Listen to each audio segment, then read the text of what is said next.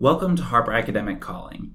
Our podcast is designed to give educators, students, as well as every reader, a behind-the-scenes chat with a range of our authors, from well-loved favorites to up-and-coming debut writers, about their books.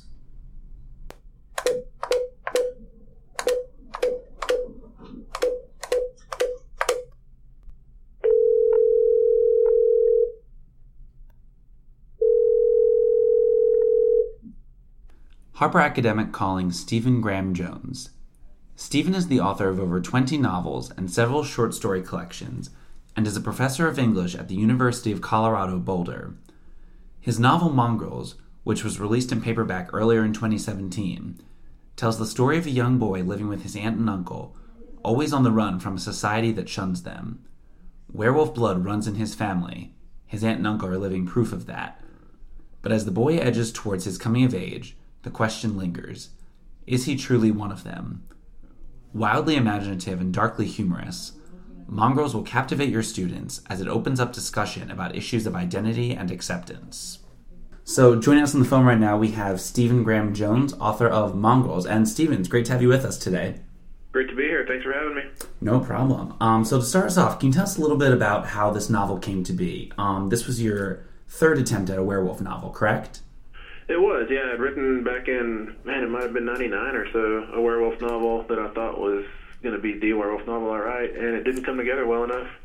So I took another run at it in 2013, different build and everything, and that didn't come together well enough. I was just spending too much time looking at werewolves. Mm-hmm. So then I finally lucked into the short story that became chapter one of Mongrels because I had a story due for an anthology. All right, great. So what drove you to write about werewolves in the first place? They've just always been my favorite. I spent a lot of time, probably too much time, thinking about werewolves. So when I had that story on deadline, I only had like 4 hours to write it or something. And I thought, well, I better do what I know, and what I know is werewolves. So, well, there you go. Nothing like a time crunch.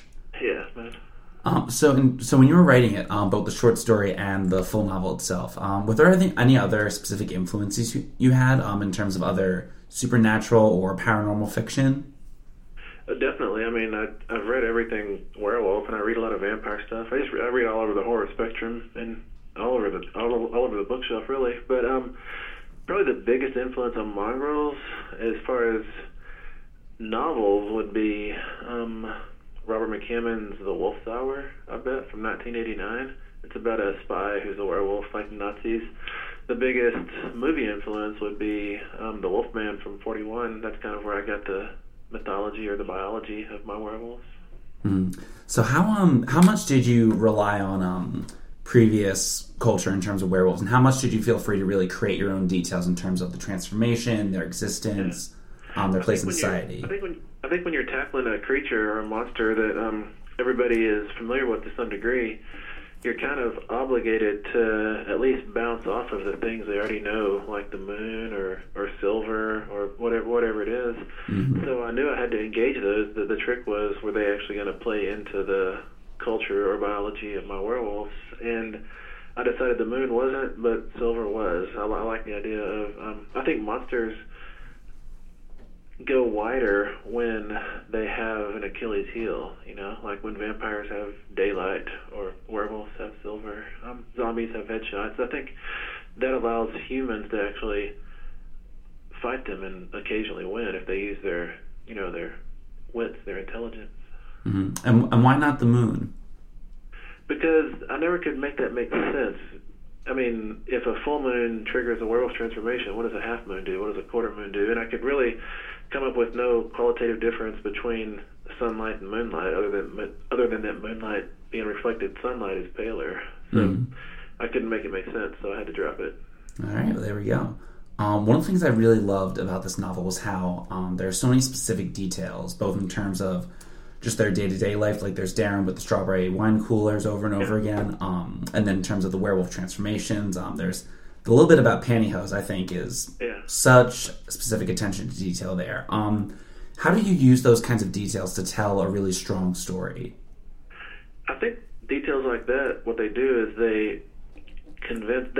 they make the reader have to create the world less on their own, I guess. Like the details, they flesh out the world I'm making, I guess. I make it more inhabitable by the reader, I hope. For me, I'm never interested in, as far as werewolves go, the werewolves I see fighting in the moonlight on the top of a castle, that those are never interesting werewolves to me. The interesting werewolves to me are the ones who, have to pass the credit check. They use car lot. I'm interested in their day-to-day lives, mm-hmm. how they make it, how they hold together as a family, as a unit, as a people. Hmm. Do you feel like those kinds of details anchor you in being the storyteller? They do. They allow me to kind of emotionally invest in it, I think, because, really all these details about moving from town to town, going from school to school, having crazy family members and everything, that's how I grew up. So Mongrels is really, to me, very autobiographical, just I wasn't actually a werewolf, Hmm. Yeah, right. That we know of, anyway. Yeah. But I'm glad you brought it that way, because as much as we've talked about the werewolf, the supernatural aspect of the novel, at its heart, it is really a novel about being an outsider, and there are these really real-world themes in it, and that was another thing I thought was brilliant about the novel. Thank you. Yeah, I was kind of the people who are in Mongrels, Darren and Libby and the sheep, I guess. They are all pretty much family members, so I felt compelled to render them as honestly as I can, and to invest myself completely in the story they're in, I guess. Mm-hmm. So there's that level of autobiography. When you were writing it, did it feel like it was a social commentary in any way in terms of them and their place in society? I definitely see that. A lot of people have asked me about that. I don't do it on purpose, but I think each of us are political animals, of course. We inhabit a certain political space, and we, of course, can't avoid that. And that political, maybe not quite agenda, but that political space always comes through in the art we do. And so I may feel like this way about that, and I don't mean to write about it, but it comes through anyways. Mm-hmm. Because we, within the past year or so, there's been this focus in terms of the political arena on, the poorer, more outsider rural America. And the way these characters went, in ways kind of reminded me of, did you read Hillbilly Elegy? No, I was just talking about that last night at dinner with a friend. No, I haven't read it yet. It's just the, their day-to-day life, the existence. There were parts of it that rang true to that, and that, has been widely acclaimed as a book that really speaks to the current political climate. Yeah, like, a lot of the time when I read about, when I read novels that portray people who live out in the country, I always feel like the writer is doing it with a sociological or anthropological lens, like treating these characters as somehow exotic. And to me, they're not exotic. I grew up out in those pastures, so I do feel compelled to do them right. I don't want to make them exotic. I want to let them be normal, just let them be themselves. Mm-hmm.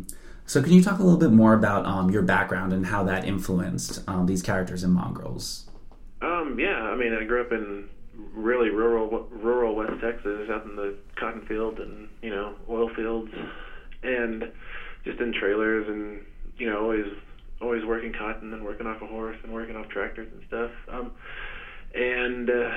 When we would come to town every once in a while, we always knew better than to talk to anybody, because they could always tell we were not from the city, Mm-hmm. And then when we started, like, I guess I was about 10 or 12, we started moving all around Texas and everywhere, and so I was going to a different school every few months, and maybe I'd be at one place for a year and a half or so, and so I was just always the new kid in school, and I guess I didn't really mean to do it, but I think a lot of that found its way into the narrator of Mongrels. He's always the new kid, Mm-hmm. Who doesn't have a name throughout the whole book, which I thought was interesting. Yeah. Was that a conscious choice, or? It was initially just a mistake. I have like 70 pages, and I'm like, oops, he doesn't have a name. And then it became like a game. How am I going to stage somebody saying a name for him? But I never thought of a name, so I just never gave him one. All right, fair enough. And so you're also a professor in Colorado, correct? I am, yes. So in terms of this book as genre fiction, do you find that, do you use genre fiction in your classroom to reach students? Oh, definitely I do. You know, it's funny, I've been teaching for pushing 20 years, I guess, teaching fiction. Mm-hmm. And, you know, probably for the first 15, 17 years of it, my syllabi would always have to say, on day one, I would tell the students, you're going to write a genre story for this class. You may write other stuff, but one of your stories is going to be a zombie story or a fairy tale or post-apocalypse or, you know, something that they may not have thought they were going to do. And used to, I would have students get up and walk out, like in protest of that. Oh, wow. But nowadays, the last probably 4 years, I would say, I don't have to put that on my syllabus at all. Actually, this whole semester, I think I've had 40 stories turned in, and only one of them has not been genre. So the students right now, that's where they live and breathe. Either that, or they know I'm the genre professor, so they write genre for me. Right? So you've seen more of you've seen that reaching them more over the years. Then that's increased for you. It really has increased. I suspect the students were actually always into it, but the academy wasn't. But now that some of us are professors now, we're allowing it into the academy. Mm. That's actually another thing I was going to ask you about, in terms of whether, do you think genre fiction is becoming more accepted in academia? But from what you're saying, it sounds like it is. Well, I mean, yeah, more accepted. I wouldn't say accepted yet. Not fully. There's still a lot of kind of, I guess you'd call it prejudice, maybe. You know, people just make assumptions about genre fiction based on a single example of that genre fiction, and it's usually an insulting example, and therefore they dismiss the whole fantasy shelf or something. And I don't think that's really fair. I think there's wonderful stuff happening on the genre shelf, and there's wonderful stuff happening on the literary shelves as well. I think what's good is story. It doesn't matter kind of how it's dressed up. Mm. Why is that, do you think? What is it about genre fiction that seems to exclude it from literary fiction? The difference between genre and literary fiction. Yeah, that's a big question. Let me think. At least in terms of academia, what's considered, you know, high literature. Yeah. You know, it's really ridiculous, but one thing that seems to get a novel admission to academia is if it has a critical mass of criticism surrounding it, you know? Like, if it's been given the stamp of approval by the critics, then everybody will say this rises above genre, which is, of course, just a way of insulting the rest of genre. But as for what the difference is, I think people tend to, like, in broad strokes, they say that genre is plot-based, whereas literary is character-based, and character makes for a better story. I don't think that's actually the case. I do think that people who write genre are better plotters. They come up with better premises, and they pace a reader through that in a more effective manner. But I don't think plot is bad. I think that it's probably a case that the literary writers are overvaluing what they do, and kind of they have the high ground, and they say this is the way it should be, you know? Mm. That's interesting you say that, because if I had to say whether Mongrels was more plot-based or character-based, I would say it was character-based. Yeah, I would too, definitely. There's not much of a plot at all, I don't think. That's great. Yeah. So what's up next for you, book-wise? You've got plenty of novels besides Mongrels, but after this, what are you thinking next? Well, I mean, since Mongrels, I've had a novella come out with Tor. I've had a graphic novel come out with an indie publisher, Hex, here in Colorado. And actually, in a few days here in January, my agent is submitting my next novel. I'm excited about that. Oh, great. Can you tell us anything about it, or do we have to wait? Paleo-anthropological thriller. I'm calling it American Neanderthal. All right. Cool. We will look forward to that. Thank you. So, Stephen, one last question for you, and this is a question that we ask all of the guests on the podcast. Since this is primarily for educators, their students, who was your favorite teacher? My favorite teacher? Yeah, it was Miss Easton in 6th grade. She was teaching history, and she was doing a slideshow, like a not a PowerPoint. It was like an old-fashioned, like on the overhead, with the transparency with the projector, like, yeah.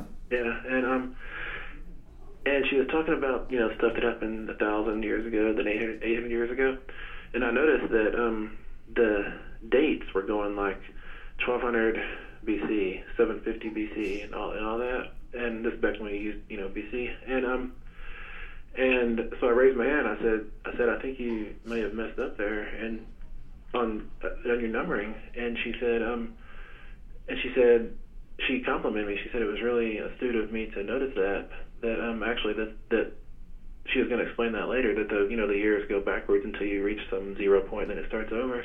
Mm-hmm. And I always remember that I was kind of being like, I was trying to point out a mistake. I was trying to show off how smart I was, and she could have easily knocked me down, you know, because mm-hmm. I was just a sixth grader. But instead of doing that, she complimented me, and I will always remember that in all my interactions with students, that you don't have to come down hard. You can come down in a way which builds somebody up, you know? Mm-hmm. That's great, and I'm glad she's had an influence on you in terms of your teaching. Mm-hmm. All right, well, this has been great. Thank you so much for joining us, Stephen. It was great talking. Thanks for having me. No problem. All right, later on. All right, bye. Thank you for listening to this episode of Harper Academic Calling. Subscribe on SoundCloud, Apple Podcasts, or your favorite third-party app for more episodes. And be sure to visit us at harperacademic.com for more information about this and other great books.